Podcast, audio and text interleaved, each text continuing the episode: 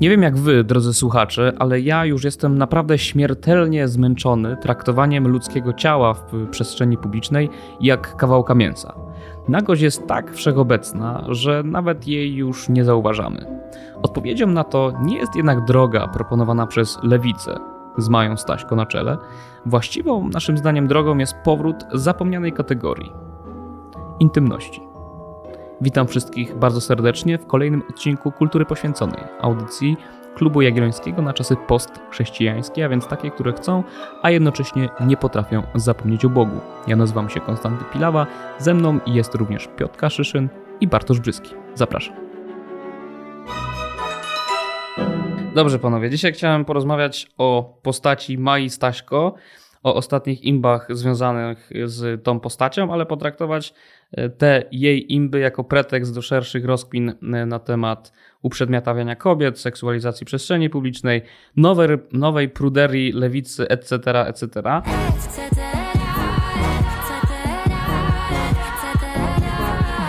Jakimś kontekstem w tej rozmowie miała być nowa książka, eksperymentalna książka e, Mai Staśko, która zatytułowana jest Hejt Polski. Poświęciłem się i przesłuchałem połowę wywiadu, gdzieś tam w tle mi y, leciało z premiery tej książki.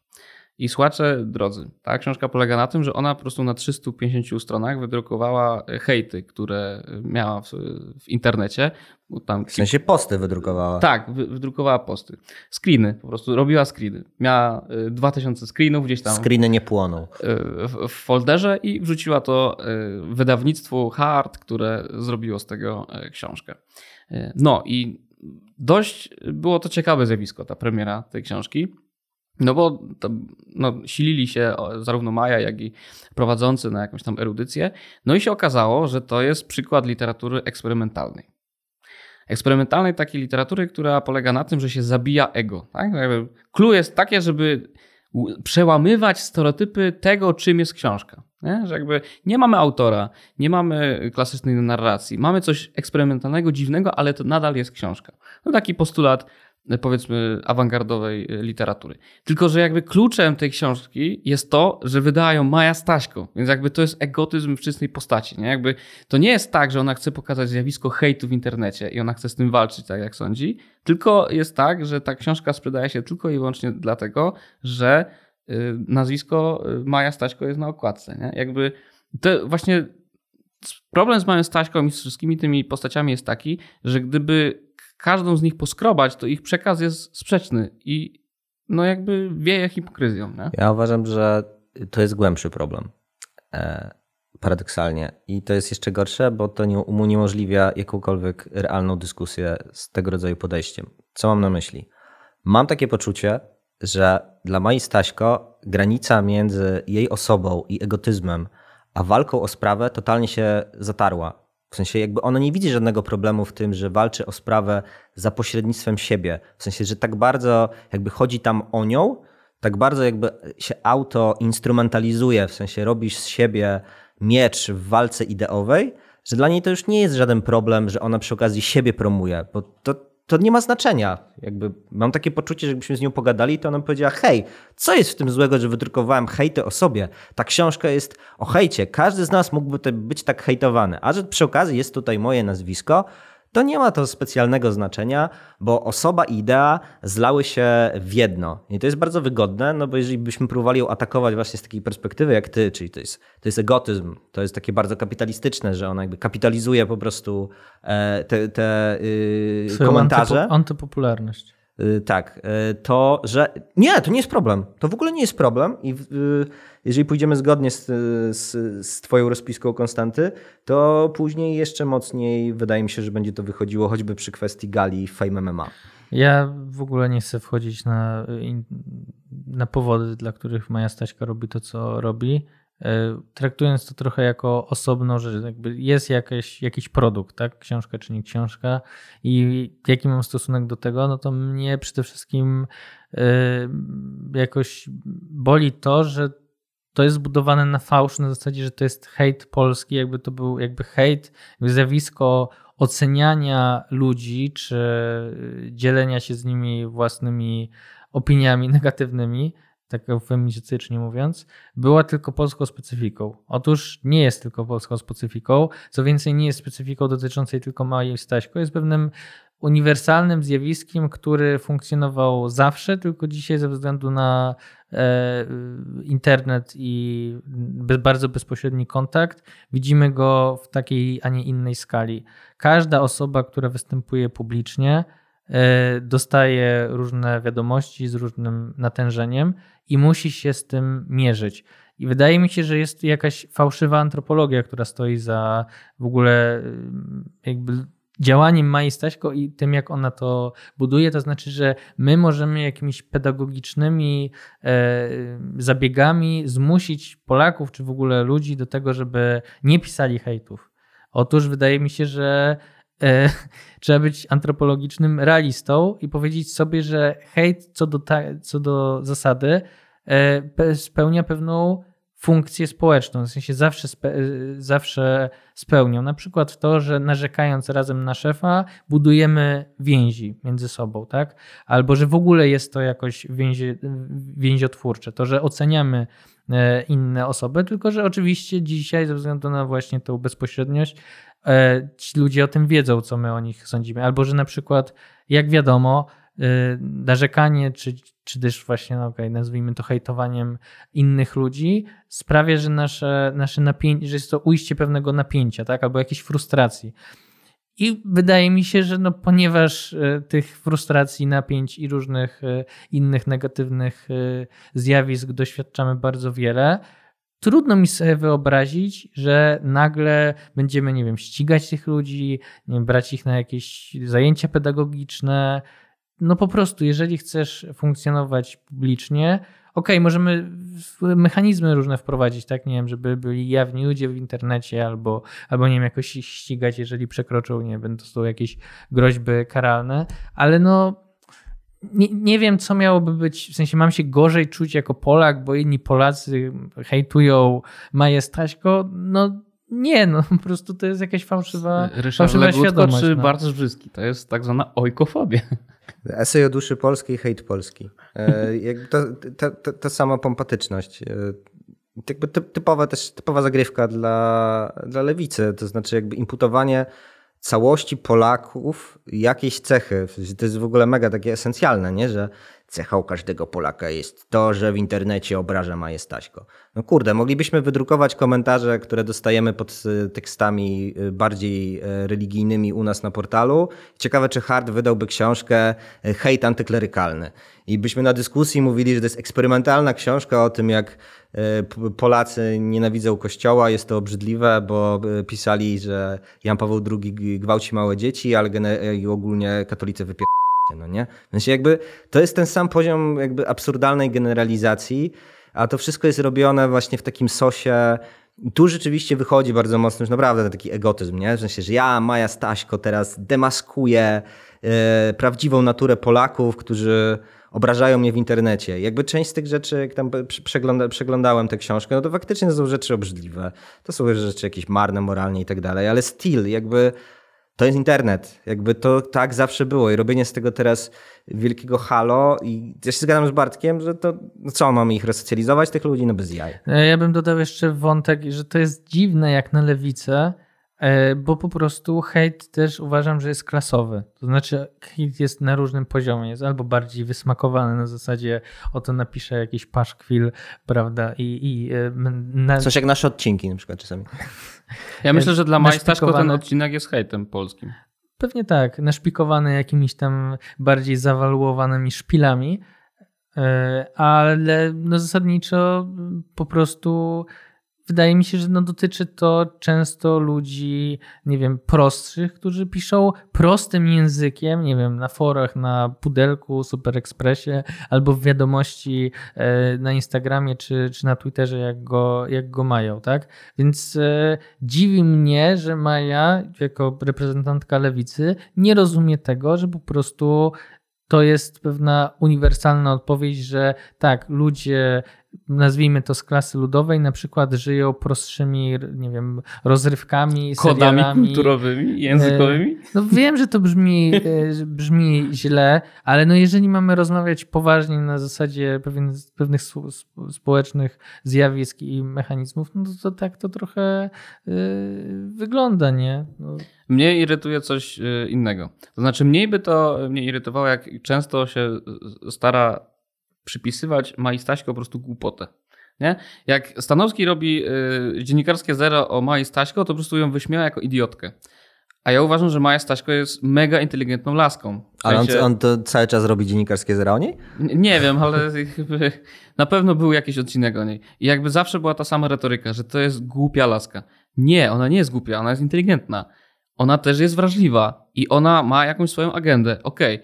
Natomiast y, ir- irytuje mnie ta hipokryzja, nie? W sensie, że ona, jak było to nagranie, ta imba, że wyrzucała burgera i traktowała to jedzenie jako coś takiego, wiecie, doznana imba, to ona miała świadomość tego, co robi, że wywołuje właśnie, robi coś, y, co będzie powodowało hejt, nie? Z drugiej strony jest krytyką kapitalizmu i y, seksualizowania kobiet, a występuje na gali MMA, której sponsorem jest Malik Montana, który ma bardzo niecenzuralne te teksty, nie? Ona robi to specjalnie, żeby wywoływać hejt, żeby skupiać na sobie swoją y, uwagę mediów i właśnie tych hejterów, bo ona z tych hejterów żyje, nie? Bo te, ci hejterzy robią jej zasięgi. I trzecia imba, jak się na kongres kobiet ubrała wyzywająco, tak, żeby wywołać ten hejt i wywołać właśnie reakcję ludzi na temat tego, jak wygląda jej dekolt, to ona robi to tylko po to, żeby wywołać reakcję i hejt. Dlatego produkuje tą książkę i produkuje te hejty, a później mówi, że, że, że jakby, o Boże, jacy Polacy są źli i, i nienawistni, ale jakby to, żeby była jasność, ja nie winię jej za to, że jakby y, że chce usprawiedliwiać nie? tych ludzi, którzy piszą jej takie straszne rzeczy, ale ona z tych strasznych rzeczy żyje, nie? Ona podbija zasięgi i robi to specjalnie. Po prostu. No. I to mnie denerwuje. To jest ta hipokryzja, o której mówiłem. Znowu, y, powtórzę krótko to, co powiedziałem wcześniej, na początek. Moim zdaniem ona by ci powiedziała, że to nie jest żadna hipokryzja, tylko że jakby tak to działa. W sensie ona jakby, mówię, identyfikuje siebie ze swoją agendą i jakby tu nie ma żadnego problemu. Przypadkowo jakby, i to mnie ciekawi, bo to jest trochę pytanie, co było pierwsze, jajko czy kura, bo tak generalnie działa dzisiaj kapitalizm. W sensie Maja Staśko w swojej właśnie antykapitalistycznej agendzie jest totalnie kapitalistyczna w formie. W sensie wywołuje emocje, to wszystko jest właśnie takie bardzo prowokacyjne, e, bardzo instagramowe, bardzo obrazkowe. Zarabia na tym hajs. Zarabia na tym hajs, e, prawda? Jakby mega emocjonalne, czasami dla mnie na granicy jakiejś takiej historyczności, totalnie przerysowane. Jakby dokładnie tak dzisiaj działają y, media społecznościowe, tak działa kapitalizm. Więc nie wiem, czy to jest tak, że to lewica się dostosowała do standardów y, kapitalistycznych, czy to kapitalizm, jak to kapitalizm, e, jak prawda, y, kapłan z Age of Empires, wow, wow, wow, znowu się zorientował, że trzeba teraz pójść w stronę bardziej empatyczności, emocjonalności, nie wiem, nie wiem po prostu, co było pierwsze. Natomiast do tego Malika Montany, e, no to tutaj jest druga rzecz. Przyjmuję w ogóle taką dziwną formę trochę e, tłumaczącego adwokata diabła. E, Zakładam, że Maja Staszko by ci powiedziała, że to jest makiawelizm, bo ona zarobiła pieniądze na walce, ale oddała te pieniądze, nie pamiętam, na jakąś tam fundację. Mówiła, że tam połowę z tego wynagrodzenia, chyba 20 tysięcy złotych, przekaże na jakąś fundację. Więc wiesz, gdyby ona tu z nami siedziała, to by ci powiedziała, nie, nie, ja przechytrzyłam system. A, ja i- od niego biorę pieniądze, jakby A ile trochę. urosły jej zasięgi po tym, jak się okazało, że będzie się bić i jeszcze wygrała, nie? No to ona ci prawdopodobnie by ci powiedziała, bardzo dobrze, że urosły zasięgi, bo to nie urosły zasięgi Mai Staśko, urosły zasięgi sprawie, którą reprezentuje e, Maja Staśko. Nie? To jest taka. To jest taka chrystologia w dużej mierze, nie? że im bardziej e, mnie krzyżujecie tutaj, tym bardziej ja jestem dowodem na to, że mam rację. Jakby ona w to wierzyła, to ja właśnie nie potrafię rozstrzygnąć. Czy jakby ona robiła to cynicznie, to wtedy bym ją bardziej szanował niż w to, że ona wierzy w to, co robi, że to, to jest jej agenda. W sensie nie wiem, co jest bardziej szkodliwe. W sensie to jest bardziej złe. Moim zdaniem chyba to drugie, bo z tym drugim, bo powtórzę, naprawdę uważam, że to jest mega, będzie mega problem, bo tu nie będzie żadnej płaszczyzny porozumienia między szeroko rozumianym, klasycznym obozem konserwatywnym katolickim, a takim podejściem, nie? W sensie my się nie dogadamy z tą lewicą, no jeżeli oni zawsze powiedzą, tak jak Bartek powiedziałeś, to mnie pompuje jak Chrystusa, nie? Nie ma dyskusji w ogóle, nie? Cześć. Z tej strony Bartosz Brzyski. Jeśli dotarłeś tak daleko, to pewnie chcesz być na bieżąco z naszymi kolejnymi odcinkami. Kliknij i subskrybuj na swojej ulubionej platformie podcastowej. A jeśli jesteś z nami od dłuższego czasu, w opisie odcinka znajdziesz informacje, jak dołączyć do grona naszych darczyńców. To bardzo ważne, abyśmy mogli dalej tworzyć i rozwijać kulturę poświęconą. Chcemy być z Tobą w kontakcie, dlatego jeśli nasza rozmowa Cię zainteresowała, napisz do nas na adres kultura.poświęcona małpaklubjagielloński.pl bez polskich znaków. Dzięki, że jesteś z nami.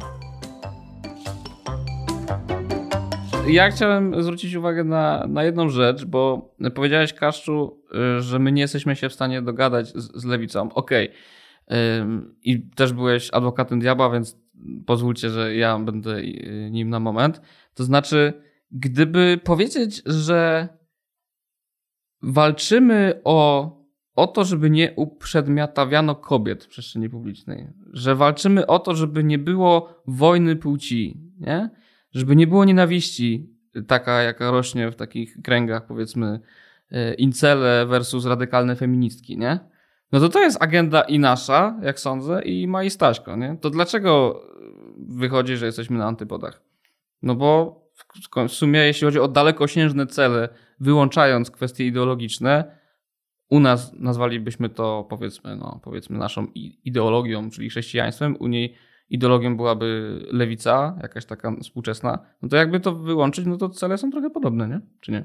No ja uważam, że to jest fałsz antropologiczny, że jedyne co możesz, to jest jak warunkowanie psa bijąc go kijem, nie? Że nie szczekaj i bijesz tego psa kijem, nie? Aż w końcu, no faktycznie, no może pies przestanie szczekać, ale człowiek raczej jak przyjeżdżasz prętem po klatkach, to reaguje odwrotnie i chyba już tak dużo, tyle lat już dyskutujemy o tym, że ta pedagogika wstydu pod tytułem wstydź się, że tak jesteś, jaki jesteś, nie przynosi żadnych efektów, że to jest po prostu, że nie chodzi o cel, bo ja też bym chciał, żeby ludzie byli mili i mówili sobie dzień dobry, ale często tak nie jest, więc pytanie, dlaczego tak nie jest? I dojście do tego celu, moim zdaniem, ze strony katolickiej jest zupełnie inne niż ze strony lewicy, która pewnie do tego dojdziemy, tak? No, robi, nie wiem, protesty, gdzie kobiety się rozbierają i mówią nie patrz, nie patrz i nie myśl o mnie jako przedmiocie,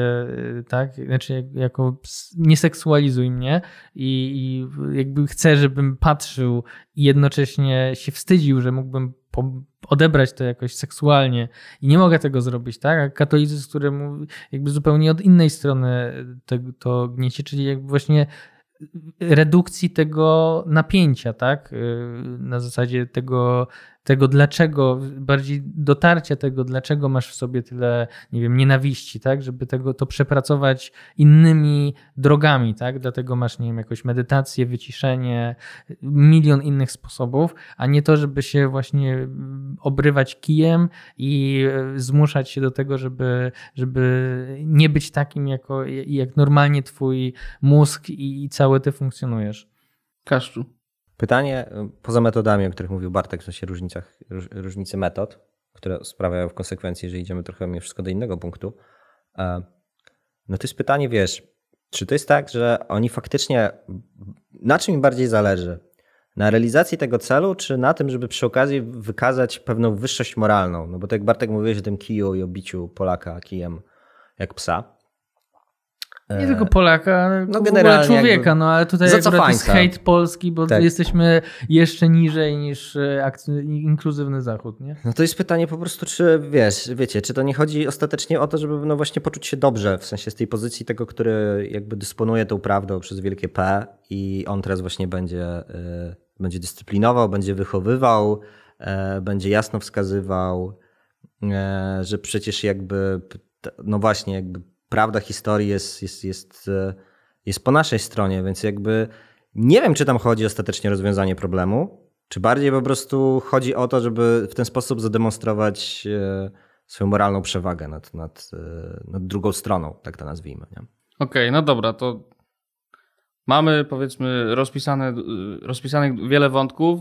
Myślę, że jest teraz dobry czas, żeby skupić się na tym jednym, który w ogóle był inspiracją do, do nagrania tego odcinka. Y, to znaczy y, temat seksualizacji przestrzeni publicznej. No bo to jest ta ostatnia imba, która wypłynęła z Mają Staśko. Na Kongresie Kobiet ubrała się tak, a nie inaczej, a później y, przez co najmniej 48 godzin na swoim Twitterze tłumaczyła, dlaczego tak się ubrała i dlaczego mężczyźni są niesprawiedliwi, bo komentują jej, jej ubiór. Nie? Więc na tym chciałbym się skupić i nad tą agendą lewicy, na temat tego, jak powinna wyglądać przestrzeń publiczna, jak powinna wyglądać stosunek do kobiet, czy po prostu do, do seksualności człowieka, do osób. No i e, jakoś podrążyć temat, który jakoś e, no, jest obecny jako agenda w, w klubie od jakiegoś czasu pod, pod nazwą nowej, nowej pruderii. Nie? Ukuliśmy jakiś czas temu taki E, taki, taki termin, który ma określać to, jak nowa lewica mm, no, stosunkuje się wobec właśnie tych, tych tematów bardzo, bardzo wrażliwych. Nie? nie wiem, kto się z Was poczuje do tego, aby spróbować zdefiniować ten, ten termin e, nowej pruderii w takim e, kontekście stosunku lewicy wobec tematu seksualności. Ja myślę, że Konstanty, ty będziesz najlepszy. Nie, nie, nie róbmy tak, bo jestem prowadzącym i chcę wam zadać to, to pytanie, a nie zadawać pytania, które sam będę sobie odpowiadać. Y, pierwszy raz chyba, jak ja kojarzę, to, to się pojawiło w, w naszych dyskusjach. Wrzucał to chyba Mateusz Tondera, jeśli dobrze pamiętam. E, generalnie to, to jest taka postawa, która wynikła w momencie, w którym mówiliśmy o, o kwestii e, kwestii randek, kwestii mitu, kwestii wchodzenia w relacje damsko-męskie, e, gdzie jakby lewica od dłuższego czasu bardzo mocno naciska e, na kwestię zgody, na kwestię formalizacji wchodzenia w te relacje, że to jest właśnie takie bardzo, mm, no właśnie już bardzo formalne. I wtedy jakby Mateusz zwrócił uwagę, że takie podejście jest bardzo pruderyjne, w sensie, że jakby ta seksualność, która jest właśnie sprowadzona do jakiegoś takiego kontraktu, że to ma taki właśnie charakter bardzo konsensualny, bardzo mocno właśnie tak formalnie konsensualny, e, powoduje, że tą sferę relacji zaczynamy obudowywać różnymi właśnie takimi regulaminami, zaczynamy e, bardzo mocno ją właśnie standaryzować i że to jest jakby takie podejście, które zaczyna przypominać tą XIX-wieczną pruderię, tak? w której właśnie ta seksualność i relacyjność była bardzo taka no właśnie sformalizowana, bardzo taka jakby opatrzona różnego rodzaju ograniczeniami, E, pewnymi e, schematami, które muszą zostać zrealizowane. I że to trochę jakby ta współczesna lewica w walce właśnie z seksualizacją, w walce z, nie wiem, z przemocą wobec kobiet, zmierzając w tę stronę, niepostrzeżenie zaczyna ubierać właśnie ten historyczny kostium XIX-wieczny. Ja bym tak to przedstawił. Okay. Ja może znowu od y, strony klasowej, to znaczy po pierwsze w kontekście y, samego Kongresu Kobiet i Mai Uważam, że zresztą to Anna Maria Żukowska, posłanka z Lewicy, ładnie wypunktowała Maję Staśko, pisząc o tym, że no, yy, przeszkadza Mai, że wszyscy rozmawiają o jej ubiorze, ale na 10 tweetów 8 było Mai tweetów było o jej ubiorze, tak? No więc, więc, więc to pokazuje, gdzie są priorytety. To chyba Natomiast nie pierwszy sam... raz, jak Żukowską cytujesz. Bo mam jakąś tam sympatię do jej ciętości niektórych, niektórych opinii czy komentarzy. Natomiast y, no, to jest problem chyba w ogóle Kongresu Kobiet i tego, że skupiamy się na problemach które feministki podnoszą z perspektywy dużych metropolii, gdzie faktycznie to, czy nosisz stanik, czy nie, urasta do rangi jednej z najważniejszych rzeczy w ogóle w w, w, w, historii po prostu, tak? Natomiast nie widać w ogóle tych tematów, nie wiem, problemu kobiet, które mieszkają w średnich, mia małych miastach na prowincji i tak dalej. To mnie wkurza, bo uważam, że to jest, e, że to jest jakieś takie narzucanie w ogóle dyskursu o tym, co jest feministyczne, co nie i co jest faktycznym e, problemem. E, I nie dziwię się, że później jest problem, że te kobiety głosują na, nie głosują na lewicę. No bo sorry, ale prawicowe partie odpowiadają na większą liczbę problemów tych kobiet niż e, nowa lewica, która właśnie żyje tego rodzaju e, inbami. E, I no, nie rozumiem, no nie rozumiem po prostu tego, dlaczego, dlaczego dlaczego nie ruguje sama lewica spod znaku, nie wiem, wiecie, ikonowiczów i tak dalej, e, właśnie takich osób jak, e, jak Maja Staśka, to jest dla samej lewicy kontrskuteczne, więc po prostu z tej perspektywy.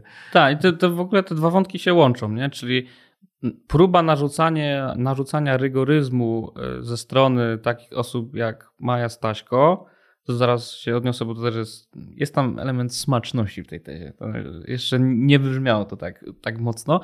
A z drugiej, chciałem, żebyś ty powiedział. A, z drugiej strony. A, a z drugiej strony mamy to, że feminizm w Polsce jest feminizmem 1%, jak kiedyś Karolina Olejak napisała na naszym, na naszym portalu. No to się ze sobą łączy, tak? My mamy grupkę modnych y, rewolucjonistek, które próbują nadawać ton debacie publicznej i trochę starają się mówić kobietom w Polsce, taki abstrakcyjny twór, kobieta w Polsce, Polka, matka Polka, jak mają żyć. Nie? To znaczy, rewolucja zawsze jest jakoś wprowadzana przez y, bardzo niewielką, ale krzykliwą grupę, grupę osób. Natomiast sama ta y, teza o nowej pruderii, ona jest wspaniała, bo jakby pokazuje, rozbraja wszystko, co, czym lewica walczy. Nie? No bo czym walczy lewica? Lewica walczy hasłami emancypacji, wyzwolenia, nawet ta akcja, o której zaraz będziemy mówić, tak, czyli żeby uwolnić swój biust, tam top free, nie? free top, jakby uwolnij tam górę. Yy, I to są takie hasła związane ze swobodą, e, pewną lekkością obyczajów, a tymczasem jak się patrzy na realne działania, to nie jest to swoboda obyczajów i właśnie pewne wyzwolenie, tylko skrajny rygoryzm, nie? To znaczy, nie wiem, kontraktualność skrajna, to, że właśnie stara się narzucić kompletnie rewolucyjne, ale bardzo trudne do realizacji po prostu dla zwykłych ludzi reguły, no powoduje, że to jest właśnie nowa pruderia, nie? To jest jakby taka XIX-wieczna, wiktoriańska Anglia, a rebur, y, bo o pewnych rzeczach nie można rozmawiać. Nie? No teraz przecież w dyskursie lewicowym nie możesz puścić kobiety przed sobą drzwiami, nie? bo jak puszczasz ją drzwiami albo czekasz, aż dziewczyna wyjdzie z tramwaju, a nie pchasz się pierwszy, no to już jest jakiś objaw dyskryminacji. No dlaczego? Nie? Przecież chcesz mnie poderwać? No, patriarchalności jakiś... takiej, nie? że tak, czujesz no... się silniejszy, jeżeli uważasz, że ona powinna coś zrobić przed tobą. Dokładnie i jak jakby, nie wiem, chcesz, widzisz zakupy ciężkie jakieś, nie wiem, kobiety, nie możesz to podnieść tego, bo ona da radę, nie? Przecież, ale widzisz, że się męczy, nie? Nie możesz czegoś takiego zrobić, bo to, bo to już jest przemoc. I jakby te wszystkie rzeczy, o których mówię, najbardziej uwyrażniają się w tej akcji, yy, którą właśnie promowała również Maja Staśko, dlatego o tym mówię. Na portalu krytyki politycznej była promowana taka akcja czy tam topfree.pl, coś takiego tak się nazywało, jakaś grupa aktywistów warszawskich, która stwierdziła, że pójdzie na basen. I tam były kobiety, ale też e, osoby trans, które, e, ale stereotypowo, jak to tam jest nazwane językiem lewicowym, stereotypową e, klatką piersiową kobiecą i poszły na ten basen, no właśnie topless, nie? No i to był było uważane właśnie za przejaw tego, że no właśnie ciało, to jest też y, podstawowy postulat, że ciało nie jest seksualne, tylko ciało po prostu jest, a wszystko, co pochodzi y, z, co, nad, co jest naddatkiem wobec tego, jest tylko naszą interpretacją, jakimś kulturowym narzutem. No więc poszły na, te, na ten basen, no i, i tyle, nie? Jakby one się poczuły wolno. Tylko jakby zauważcie, że tam ta większość, która była normalnie ubrana, która jest przyzwyczajona do tych y, słusznych reguł normalnego bycia na basenie, no była dyskryminowana, nie? Przez tą mniejszość.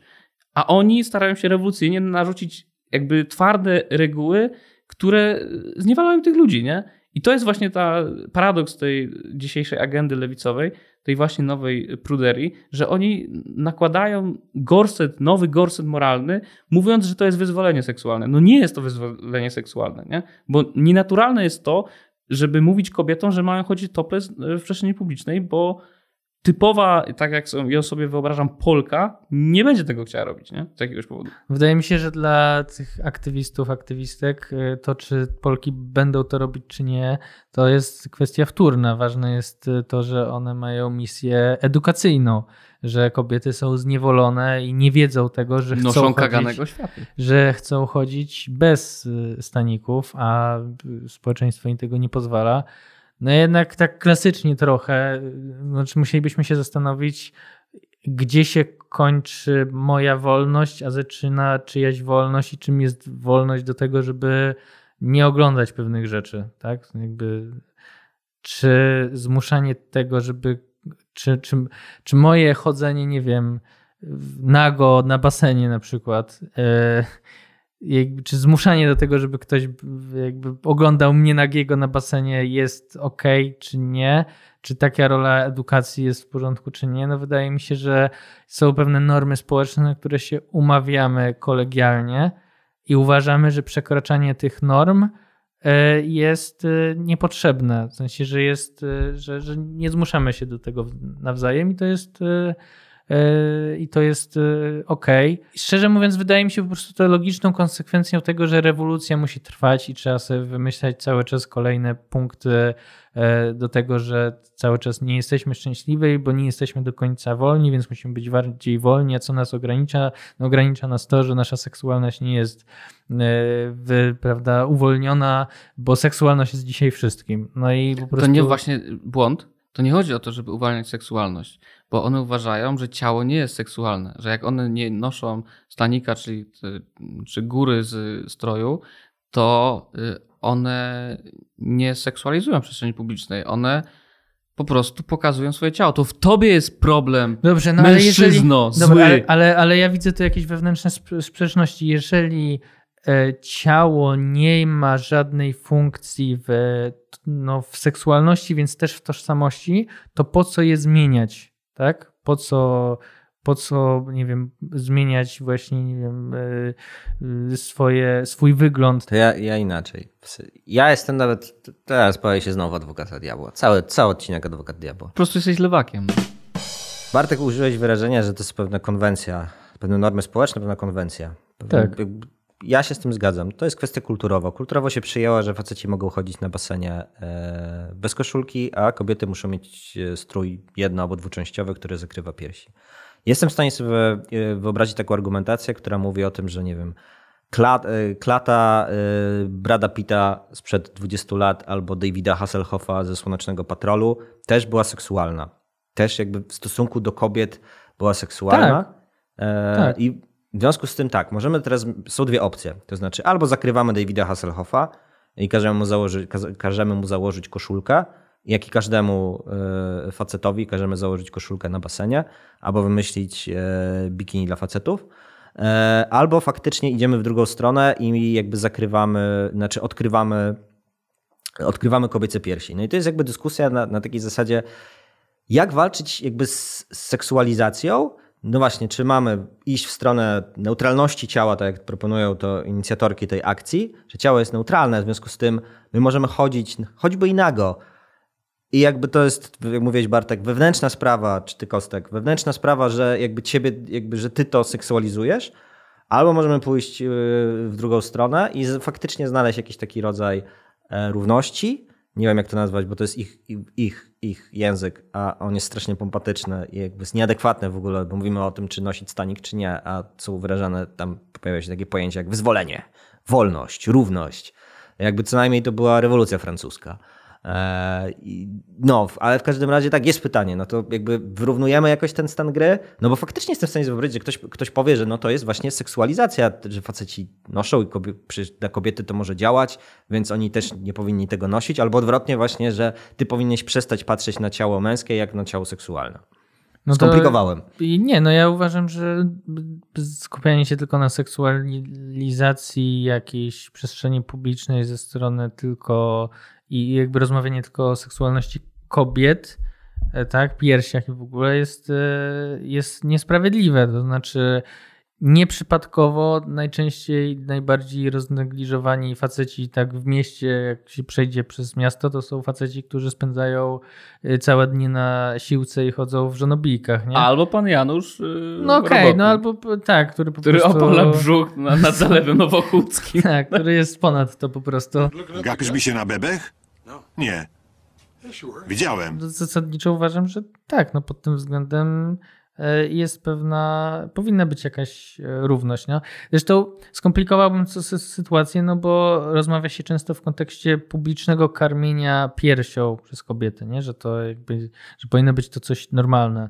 No to jeżeli uważamy, że to powinno być normalne, to czemu zasadniczo w ogóle chodzenie bez staników nie powinno być normalne? Znowu tu wchodzimy w kontekst, tak? To znaczy, że y, na przykład zobaczenie kobiety w bieliźnie jest no nie na w sensie, że to jest przekroczenie jakiejś, jakiejś granicy intymności, ale zobaczenie w takim samym procencie odsunięcia ciała już na basenie wydaje się całkiem na miejscu na zasadzie, że no po prostu jest to miejsce, w którym takie rzeczy są dozwolone, tak?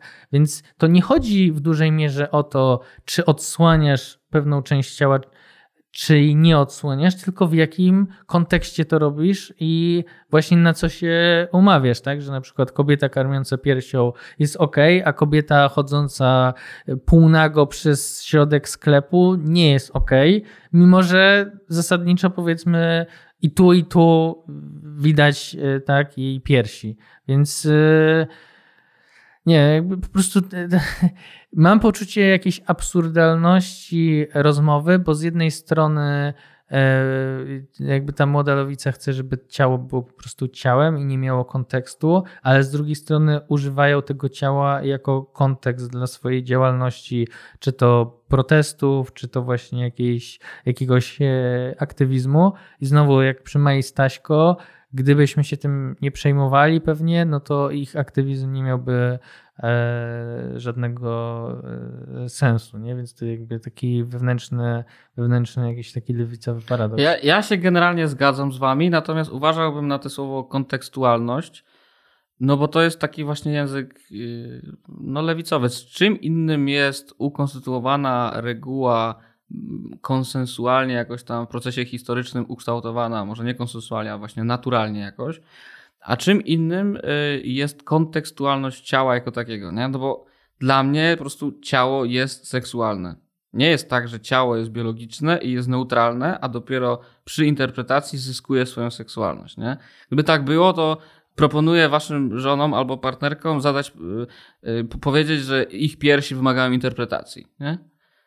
To raczej byłaby obraza wobec, wobec nich, nie? Ich piersi nie wymagają interpretacji, bo właśnie są ich piersiami, kaman. To nie jest konwencja. Szczerze mówiąc, nie rozumiem za bardzo.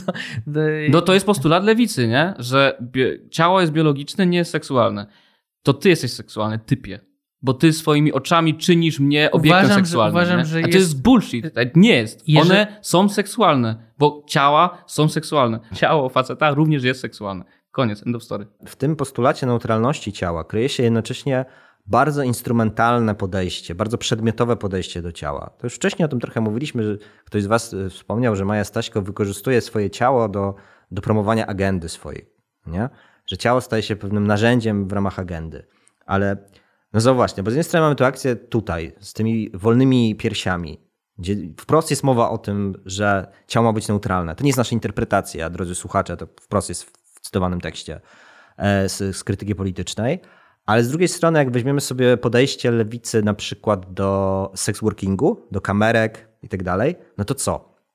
Nagle się okazuje, że to kobieta czy mężczyzna na kamerkach może jakby, wiecie, jak, za, jak, jak włącznik światła, teraz pyk, zamieniam moje neutralne ciało w ciało seksualne po to, żeby nim pracować.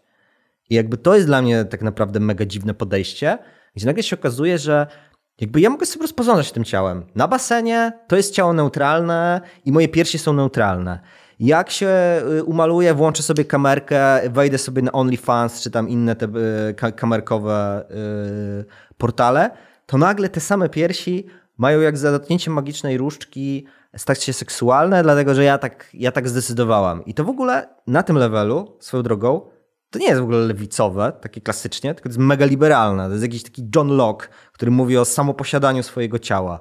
E, że ja teraz decyduję, że to ciało ma być takie, za chwilę decyduję, że ma być takie, za chwilę decyduję, że, e, że ma być takie. I dla mnie to na jakimś levelu nie oceniam, czy to jest dobrze czy źle, ale to jest jakieś takie wewnętrznie sprzeczne trochę. No, no tak, no bo to trudno dzisiaj jest powiedzieć, co jest, e, jaka jest ta lewicowa No i że to, to le, dlatego mówimy o li, lewicowo-liberalnym bloku, że ono tak na dobrą sprawę nie ma własnej agendy, tylko że to jest zasadniczo dociśnięcie pedału gazu do, takiej, do takiego liberalizmu. E, właściwie już nawet nie klasycznego, nie? tylko takiego neoliberalizmu, tylko w kontekście właśnie e, opisu człowieka i tego, co on może, a czego nie może, czyli e, tak totalnie wolne decydowanie o swojej cielesności poza nawet granic, granicami jego naturalnych jakichś takich e, predyspozycji, nie? czyli właśnie co do płci, co do tego, czy ono jest seksualne, czy nie jest seksualne,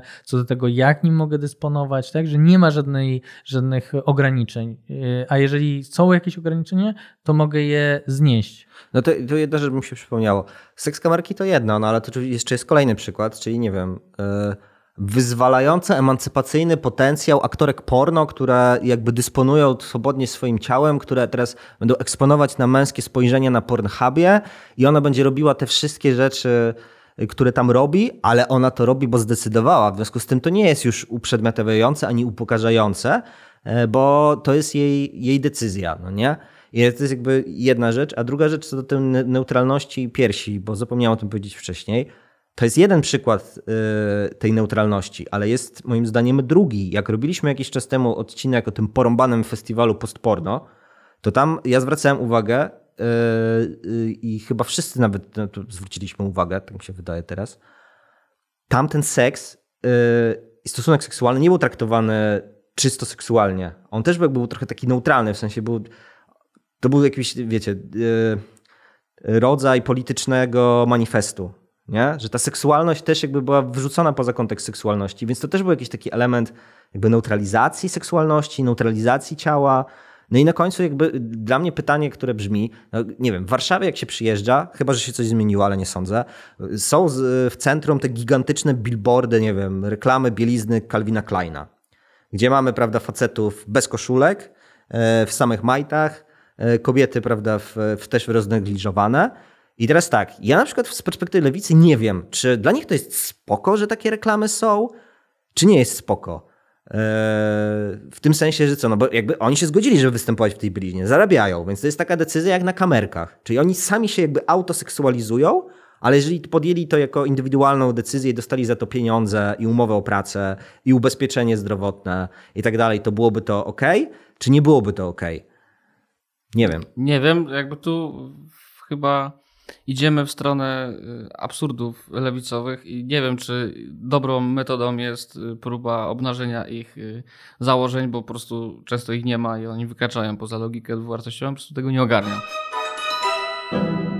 Proponowałbym odpuścić lewicę jako taką, ale skupić się na przykładzie, który, który podałeś, bo to nie jest tak, bo to może brzmieć, drodzy słuchacze, że, że jakby wkurza nas lewica, że oni w ten sposób kontekstualnie, kulturowo absolutyzują e, seksualność, e, mówiąc, że nie ma czegoś takiego jak, nie wiem, naturalny pociąg seksualny, seksualność ciała, etc., etc. I możemy wyjść na takich typów, którym właściwie ta, ta cała e, seksualność w przestrzeni publicznej nie przeszkadza. Otóż właśnie, kurde, nie. Jest dokładnie na odwrót. W sensie mnie tak bardzo przeszkadza monstrualny plakat Calvina Kleina, czy innego Intimissimi, czy, czy wszystkiego innego, że no uważam, że nie powinno tak być. Nie? I jeśli mam robić jakąś nową pruderię, ale w konserwatywny sposób, to właśnie taką. No bo dlatego ciało jest seksualne i pokazywanie tego jest, no właśnie, no odrzuca mnie. No dobra, a z drugiej strony gorszy mnie. ja będę w takim razie, teraz ja wejdę w, w buty obrońcy. Znaczy, jeżeli dzisiaj lewica mówi, że każde ciało jest piękne i nie można przedstawiać takiego idealnego ciała, tak? Między innymi w tych reklamach, to w dużej mierze możesz powiedzieć, że to jest krok w dobrą stronę. To znaczy, że nie przedstawiamy takich właśnie modeli i modelek, którzy by rozseksualizowali e, jakby tak kapitalistycznie, tak, poprzez promocję tych, e, tej bielizny i tego wszystkiego, tych produktów i wobec i jakby no, emanując na tą przestrzeń publiczną, tak, czy chcesz, czy nie chcesz, jedąc metrem, autobusem czy samochodem, oni mówią, nie, no, każde ciało jest piękne, nie pokazujmy fałszywego wizji ciała, po prostu, okej, okay, niech to będzie modelka w jakimś staniku i w, czy po prostu w bieliźnie, ale niech to będzie normalna, taka, wiecie, randomowa dziewczyna z ulicy. E, tak, dziewczyna się ze wszystkimi jakimi mankamentami, tak samo nie, niech, niech Janusz reklamuje e, Calvina Kleina e, i, po, i wtedy straci to taki aspekt, aspekt faktycznie, że chcemy seksualizować. Nie, po prostu przedstawiamy jak majtki będą na, cie, na tobie leżeć, jak sobie pójdziesz do sklepu i będziesz chciał kupić. Okej, okay, dobrze. Czyli tak zwany Janusz Klein, wersja polska, 2023, kolekcja na lato. Ale ja bym to powiedział z innej strony, bo ty, Kostek, to przedstawiłeś. Ja się oczywiście zgadzam. Też bym wypierdzielił te wszystkie y, billboardy i inne plakaty na tych, na przystankach autobusowych. To jest wszędzie, nie? Szczucie sycem. Jakby reklamujesz y, śrubokręt i musi tam być kobieta, która, y, nie wiem, trzyma w sposób seksualny jednoznacznie ten śrubokręt, pokazując każdemu pasażerowi, który przejeżdża nieopodal tramwajem, że musisz kupić ten śrubokręt. Masz tak. problem. No. tak. ja bla... mam problem. No właśnie ci mówię. Czemu? Blachodachówka. No jakby taka jest narracja, nie? że masz problem. Że ty masz problem. Aha, tak, tak że to zauważam. No tak. tak, to reklamy blachodachówki przy tym, przy, przy A, A, A czwórce czy innej A2 klasyka gatunku.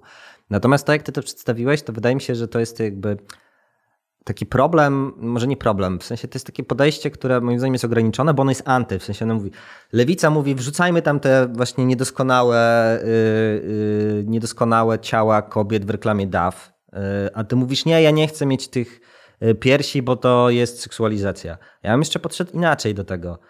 Ja bym też nie chciał mieć tych reklamy tych majtek Janusz Klein 2023, ale nawet nie z perspektywy seksualizacji, tylko z takiej perspektywy nie anty, tylko takiej pro. W sensie ludzkie ciało i intymność to jest dla mnie kluczowe słowo. My dzisiaj jakby nie mamy intymności. Kategoria intymności została wyrzucona i, i ona jest szeroka, bo na przykład strategia y, Maj Staśko przebodźcowanej obecności w social mediach też jest totalnie nieintymna. Jej postawa jest nieintymna. Więc jeżeli, jeżeli ciało traktujemy w kategoriach intymności, że to jest pewnego rodzaju coś wspaniałego, coś zajebiście pozytywnego, ale generalnie właśnie przez to, że jest zajebiście y, pozytywne, to powinno być bardziej ograniczone, czy dla, nie wiem, małżonka, czy dla partnera, już nawet schodząc z poziomu naszego katolickiego, że jest czymś właśnie na tyle wspaniałym, że jest trochę traktowane jak, y, jak teraz będę wyostrzał celowo. Jak sakrament. Jak, może jak sakrament, jak skarb, jako coś wyjątkowego, jako coś, co nie jest super powszechne.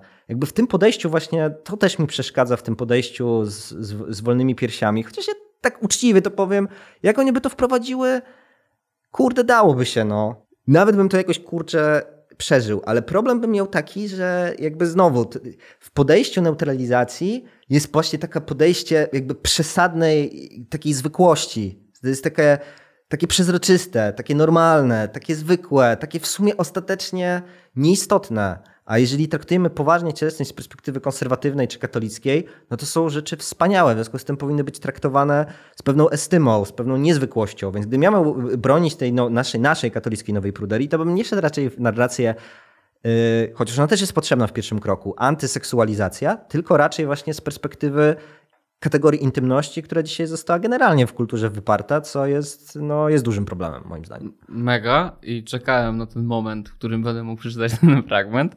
Mam w rękach książkę, ona się nazywa Kobieta i mężczyzna o mistyce ciała Fabrisa Haddaya, chyba tak. Nie znamy jego nazwiska, nie wiem jak przeczytać, więc Fabrisa po prostu. F Fabrisa taka. Będzie w opisie odcinka. Y, ale polecam, bo jest, bo jest y, ten. I jakby ten cytat mega odnajduje się w tym, co powiedziałeś Kaszu i ten cytat też się odnajduje w tym, co powiedział Jak coś, to nie czytam tej książki ani cytatu, żeby nie wyszło, że to było wszystko ukartowane. Mógłbyś to napisać. Tak. Ale jeszcze nie znam cytatu, więc... Y, w ogóle ta książka jest ciekawa, bo to napisał Francuz, chociaż tam skomplikowanego, że tak powiem, pochodzenia. Filozof tam... Jak to wszyscy współcześni Francuzi praktycznie. Prawda. Dramaturg i on jest katolikiem nawróconym, ma tam chyba szóstkę dzieci ale ta jego francuskość jest bardzo zinternalizowana i on jest katolikiem, ale pisze totalnie bezpruderyjnie i jest w tym właśnie taki, w sensie jest to świeże po prostu. Także polecam. E, okej. Okay. Skąpy, prowokacyjny strój pozwala oszczędzić sobie całkowitego obnażenia, które wymaga słów. Wzrok nurkuje w rozcięcie dekoltu, obcisły krój zdaje się zatykać mi uszy. Sprawia, że nic do mnie nie dociera. Ciało narzuca się, przyciąga uwagę, przesłania niewidzialne święte świętych, czyli duszę. Dziewczyna tak bardzo się wstydzi swojego wnętrza, że otacza je murem cielesnych powabów. Zasługuje, y, posługuje się swoimi wdziękami niczym zbroją.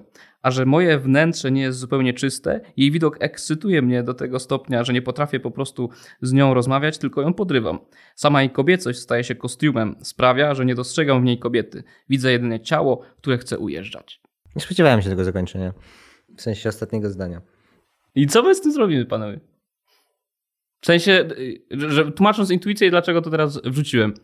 E, uprzedzałem, że jest bezpruderyjny. E, dlaczego to wrzuciłem? Wrzuciłem to dlatego, że wydaje mi się, że to jest świeża teza pod tytułem dlaczego mamy tak duży eskapizm na pokazywanie e, ciała, nie? Dlaczego chcemy epatować e, swoją cielesnością jeszcze Y, moim zdaniem z przy, szczyptą hipokryzji, że to nie jest seksualne. No dlatego właśnie, że chcemy ukrywać trochę siebie, swoją osobowość. Nie? Pokazujemy, żeby zwracać na siebie uwagę, ale jednocześnie ukrywamy, odsuwamy wzrok od czegoś innego, co jest ukryte, nie? czyli od osobowości naszej, od naszego, naszej duchowości. Nie robią tego tylko kobiety, bo to jest właśnie skupione we wstępie autor bardzo mocno podkreśla, że to jest perspektywa faceta, filozofa w stosunku do kobiet ale jakby to można odwrócić, nie? Jakby ta kultura siłki, yy, właśnie roznegliżowanego torsu, jakby jak sobie tak wyobrażam takiego typowego koksa, który w ten sposób chodzi, to on też chce coś ukryć, nie? Przez manifestację powiedzmy mięśni swojej fizyczności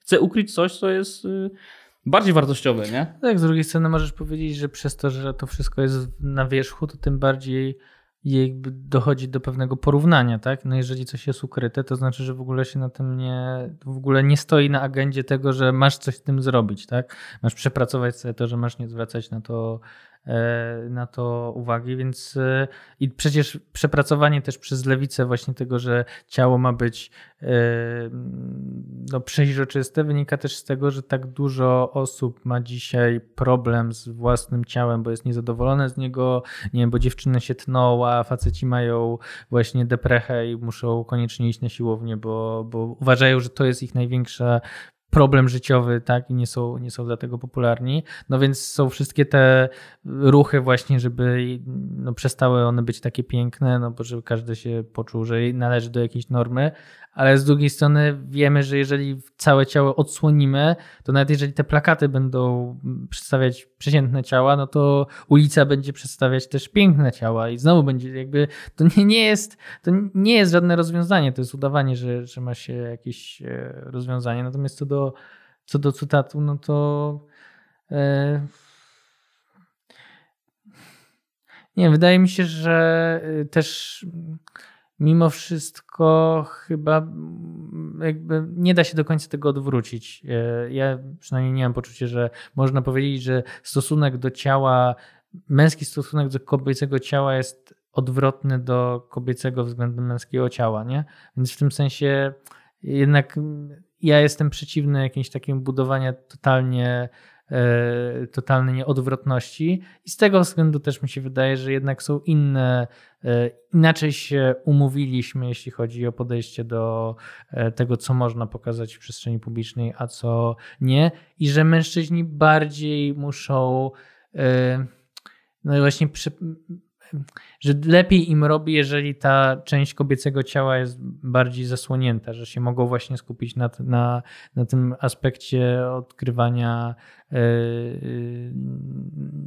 no nie, nie wiem, jakby strony intelektualnej czy, czy charakterologicznej kobiety. Ale wiesz, ty komentujesz ten cytat z perspektywy człowieka, który obserwuje kogoś, kto się obnaża, a ten cytat raczej tłumaczył powody, dla których ten człowiek się obnaża. Nie? W sensie to nie chodziło o pożeranie mhm. wzrokiem męskim kobiecego ciała roznegliżowanego w połowie co najmniej, tylko chodziło o to, co facet, albo w tym przypadku tego cytatu, co kobieta robią, kiedy chodzą skąpo ubrani. Nie?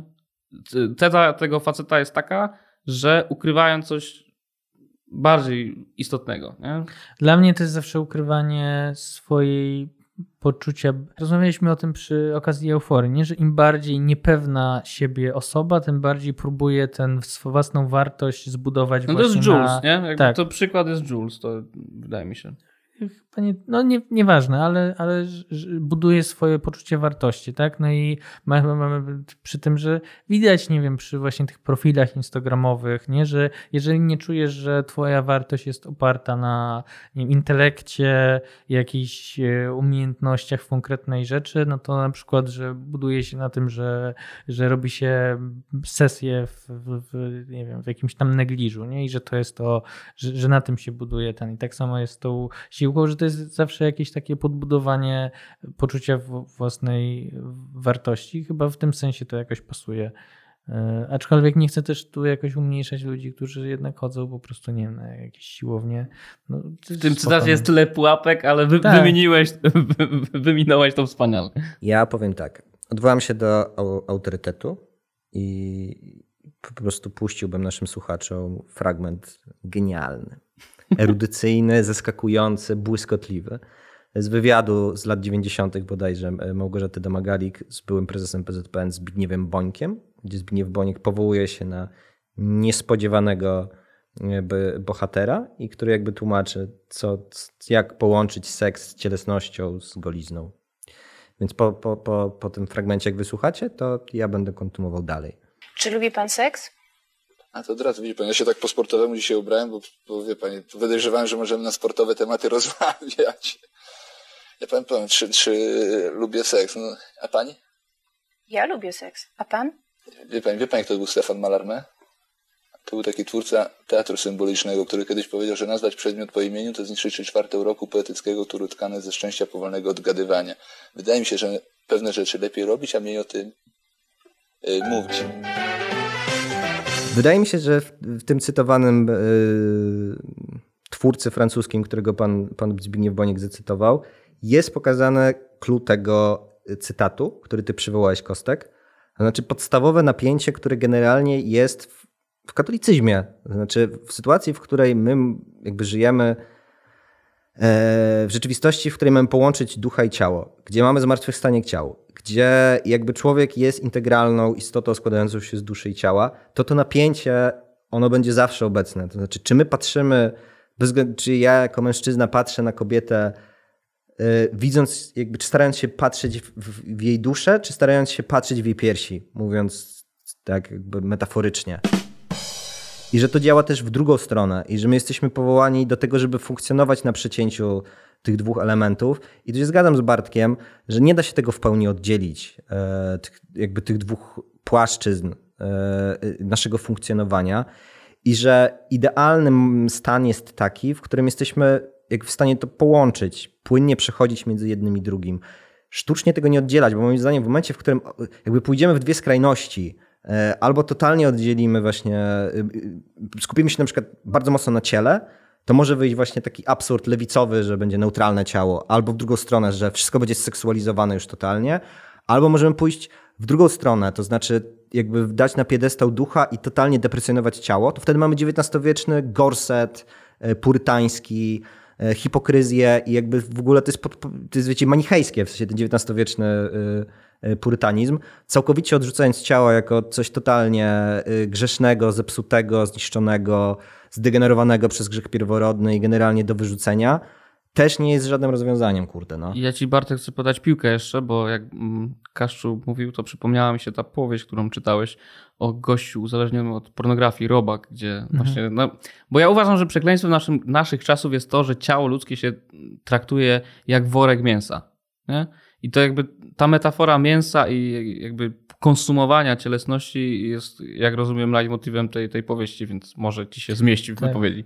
To jest z tego, z tego roku wydana ta powieść Robak, faktycznie to wydawnictwo Filtr wydały.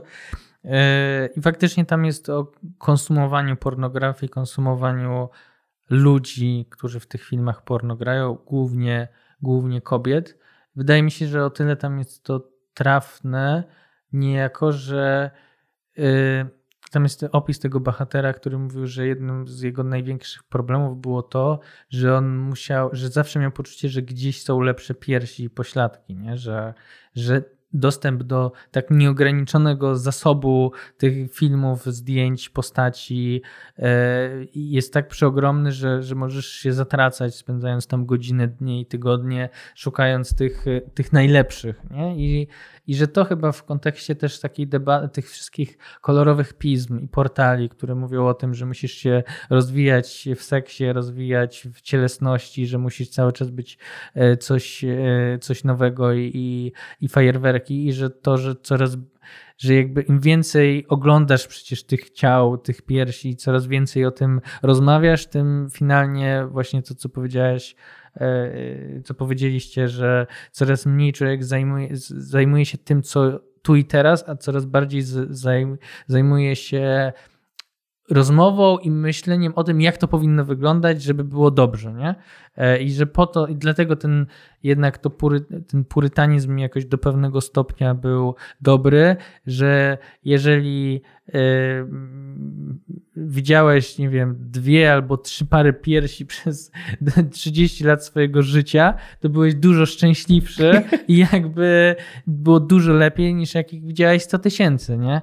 I że to jakby to, to myślenie o tym, że im większe masz doświadczenie i w ogóle pole, e, tak, tym, tym będziesz bardziej szczęśliwy, jest jakoś też antropologicznie yy, fałszywe, nie? Bo jak yy, ze wszystkim jest tak samo, nie? Że, że jak jechał, jeździłem dwoma samochodami, to ten, ten drugi mi, ten drugi był ok, byłem z niego zadowolony. niebezpiecznie nie, blisko jak... metafora samochodu do Wiem, właśnie, chyba to wytniemy. Kolejna pułapka. Wytniemy, nie? Ale to... Ale zauważcie, jak, jaki jest, no. jest ograniczony dyskurs. To jest właśnie też nowa pruderia, nie? Nie możemy pewnych rzeczy mówić. Jak ja czytałem ten cytat, to mówię, kurde, trzech typów gada o piersiach od godziny. I ja czytam cytat, gdzie jest o, wprost o no, seksualny taki, nie, już nie pamiętam jakie to było słowo. I mówię, czy ja powinienem to robić? A teraz Bartek mówi o samochodach, a dwa zdania temu mówił o, o kobietach. Czy to dobre, czy złe? I to jest właśnie ta nowa pruderia, to jest ten rygoryzm, nie, który nam nakładają. No come on! Możemy! Dobrze, to ja mam jeszcze jeden cytat na zakończenie naszego e, odcinka. E, z tej samej książki, pół strony wyżej. Najodważniejszy striptease polega więc na tym, żeby przesłonić nagość i wejść w relację zawierzenia. Ciuchy ukrywają w cieniu pozbawioną własnej wymowy bryłę ciała, aby ukazać twarz i dłonie w całym ich świetle. Habit karmelity jest śmiałym strojem nadnaturysty. Kaptur i welon zakonnicy to mini sukienka, która podkreśla wdzięki duszy, a szkaplerz to przepastny dekolt ukazujący pokorę. Grube sukno worka, workowatego habitu obnaża aż po siódme wrota duchowy pałac. Kto nosi taki strój, utrzymuje dystans po to, żeby mogło dojść do prawdziwego spotkania. E, doskonale, ale teraz zrobimy na końcu taki e, twist. Jak będziecie chcieli kiedyś wyciąć i, i, pokazać znajomemu, a czym jest ta kultura poświęcona, to po prostu wytnijcie tę końcówkę, bo teraz było sakrum. I ja przejdę do jakby podbicia tego cytatu z profaną. Wcześniej odwołałem się do wybitnego autorytetu Zbigniewa Bońka, teraz odwołałem się do wybitnego autorytetu Kukona, e, gdzie Kukon w, w kawałku Miniówka e, e, Miniuwa. Miniuwa w refrenie moim zdaniem podał podał zdanie, które genialnie podsumowuje zarówno współczesną kulturę, y, jak i nasz odcinek. Pokazała dupę, ale zasłoniła twarz, ale zasłoniła twarz. Pokazała dupę, ale zasłoniła twarz, ale zasłoniła twarz. Pokazała dupę, ale zasłoniła twarz.